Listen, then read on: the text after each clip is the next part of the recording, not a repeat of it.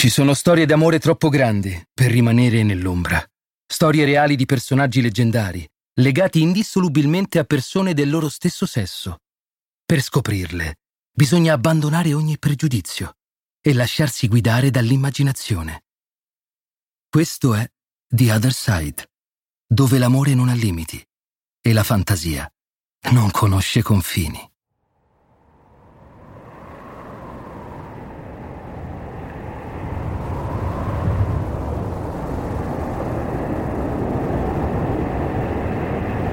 Anna Stewart, regina d'Inghilterra, Scozia e Irlanda, prima sovrana del nuovo regno di Gran Bretagna, l'ultima degli Stewart.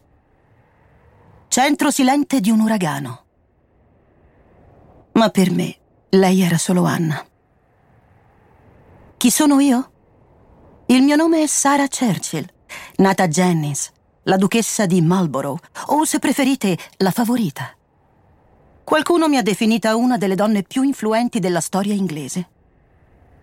Ma oggi per voi sarò solo Sara e vi racconterò come sono andate veramente le cose. Sapete, avrei meritato io quella corona, non ne ho dubbi. Avevo un'ottima educazione, uno spiccato senso del giudizio e un talento naturale per impartire ordini. Insomma, il carattere giusto. Ma una cosa è certa, nel mio regno avrei voluto sempre lei al mio fianco. Non è qualcosa che ho detto spesso, anzi mai. E sarei pronta a negare di averlo confessato, anche sotto tortura.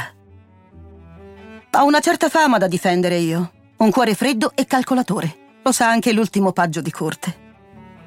Quel cuore, però, qualcuno è riuscito a farlo sussultare. E anche a spezzarlo. Non parlo certo del mio caro e innocuo John, ma della mia Mrs. Morley.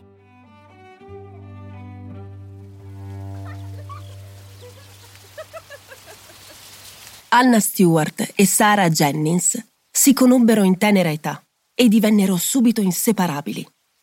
Il XVII secolo era agli sgoccioli e già si avvertiva un grande vento di cambiamento. Sara era molto arguta e dotata di straordinaria bellezza. Per la timida e impacciata Anna, l'amica incarnava l'immagine di tutto ciò che avrebbe voluto essere. E questa sua ammirazione sfrenata si trasformò presto in dipendenza.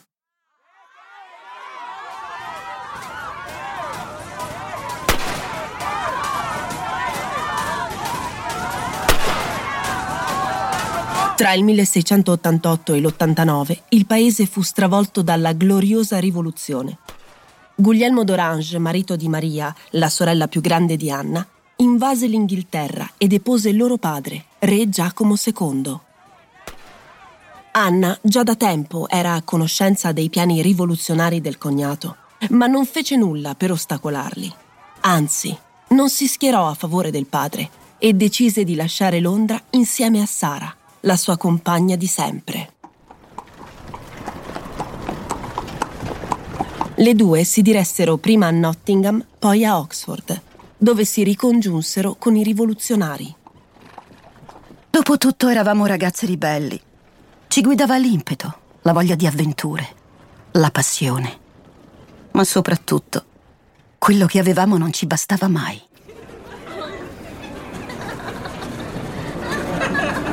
Dopo il breve regno di Guglielmo e Maria, in un giorno di primavera del 1702, Anna salì al trono. Sara, sempre al suo fianco, fu nominata Lady of Bedchamber, il più importante riconoscimento che si potesse riservare a una donna. Nonostante le onorificenze ricevute, Sara non cambiò mai atteggiamento nei confronti dell'amica.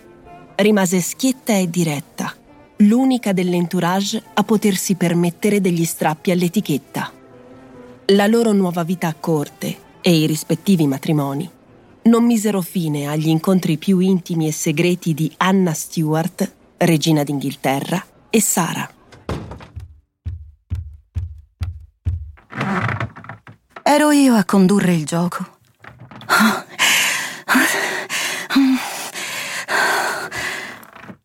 Non sapevo bene cosa avremmo dovuto fare o sentire, ma era qualcosa che ci veniva così naturale. Mm. Mm. La nostra personale ora del tè, l'unico momento in cui non avevamo regole, perché in realtà regole giuste per noi non ce n'erano. Sapevamo di vivere qualcosa che era ritenuto sbagliato, ma dopo tutto chi altri poteva avere la presunzione di dire a noi cosa si poteva o non si poteva fare? Parliamo di quello che piace alla regina, una regina voluta da Dio. Tutto sembrava andare per il verso giusto. Anna e Sara erano a capo di un intero regno, una grande potenza mondiale in espansione. Fino a quando... Arrivò a corte una mia lontana cugina, Abigail Hill. Da quel momento il nostro speciale rito del tè non fu più lo stesso. Tutto andò in frantumi. Io non ero più al centro del suo mondo. Qualcosa, o meglio qualcuno, aveva catturato il suo favore. Si era presentata davanti a me la battaglia più difficile, da far impallidire addirittura uno stratega del calibro di Oliver Cromwell. Avevo permesso io l'ingresso della giovane Abigail a corte. L'avevo fatto per riabilitarla. Suo padre l'aveva mandata in malora per un debito di gioco. E lei come aveva ripagato la mia gentilezza? Mettendomi da parte, allontanando Anna, la mia Anna, da me. Ma quello di Abigail non era affatto vero amore. Quella piccola servetta agiva puramente per interesse personale. E Anna, ingenua com'era, si lasciava accecare dalle sue attenzioni. In fondo Abigail le dava tutto quello che io non avrei mai potuto darle. Falsità, adulazione. E sono certa, fingeva in tutto, anche durante la loro ora del tè.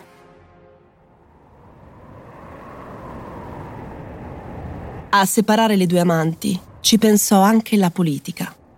A quei tempi il contrasto fra il partito dei Wing e quello dei Tory era arrivato al culmine.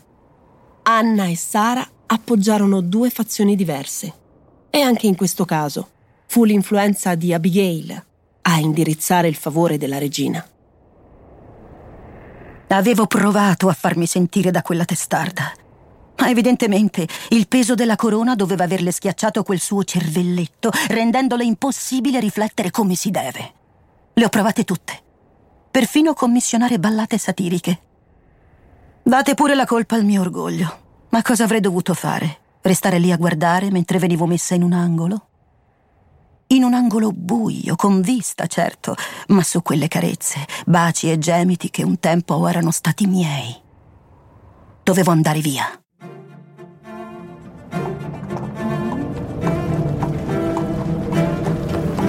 Sara e suo marito lasciarono la corte. Dopo un primo periodo di silenzio, Mr. Freeman cedette all'impulso di scrivere alla regina, sperando di ottenere delle spiegazioni o magari parole d'amore. Quelle che un tempo la sua Mrs. Morley non le aveva certo risparmiato. Quella sciocca regina non si disturbava nemmeno a rispondermi. Una maledetta ingrata come tutti i membri della famiglia reale. Anche sua sorella in passato aveva provato a dividerci, ma aveva fallito miseramente. Anna aveva scelto me. Cos'era cambiato ora? Il mio tormento. Avevo mai significato qualcosa per lei? O ero stata solo uno dei suoi capricci da regina? È dura ammettere a me stessa che forse quel gioco non ero mai stata io a condurlo.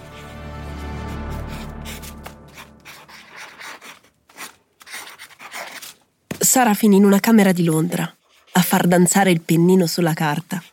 Voleva consegnare i suoi sentimenti più profondi a una lettera, prima di lasciare la terra inglese. Una missiva, che questa volta non era indirizzata a Mrs. Morley.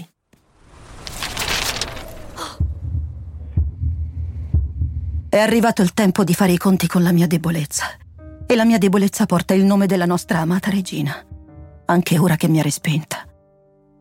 Cosa mi rimane adesso? La sensazione di sentirmi vuota, sminuita, scalfita in ogni piega del mio corpo, dolorante e al tempo stesso riempita da quel dolore. Come ha fatto a ferirmi senza scomporsi nemmeno un po'? Mi ha mandata via con voce autorevole, spietata, scevra da ogni sentimento. La sola idea di non poter più baciare il suo dolcissimo volto mi paralizza. Anna non aveva ereditato il fascino delle donne del suo casato e la vita ci aveva messo il suo zampino. Tra le tante gravidanze finite in disgrazia e la salute cagionevole, il suo bel volto era ormai spento, segnato come una candela al vento. Solo io riuscivo a vedere Anna per quello che era davvero. Un fiore raro, fragile, magnetico. Un bellissimo enigma da risolvere. Guardo fuori dalla finestra. Il vento è cessato. Mi perdo nella nebbia che avvolge la città e soprattutto la mia mente.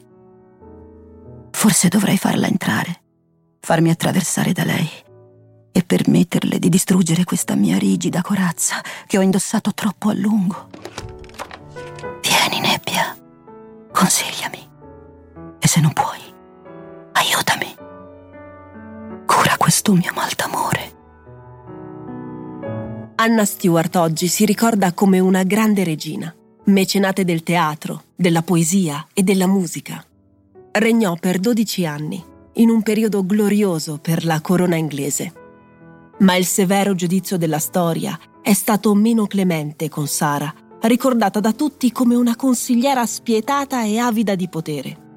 Del loro amore, difficile da comprendere prima e arbitrariamente nascosto poi, non resta molto. Lettere, rumors, ma soprattutto parole non dette.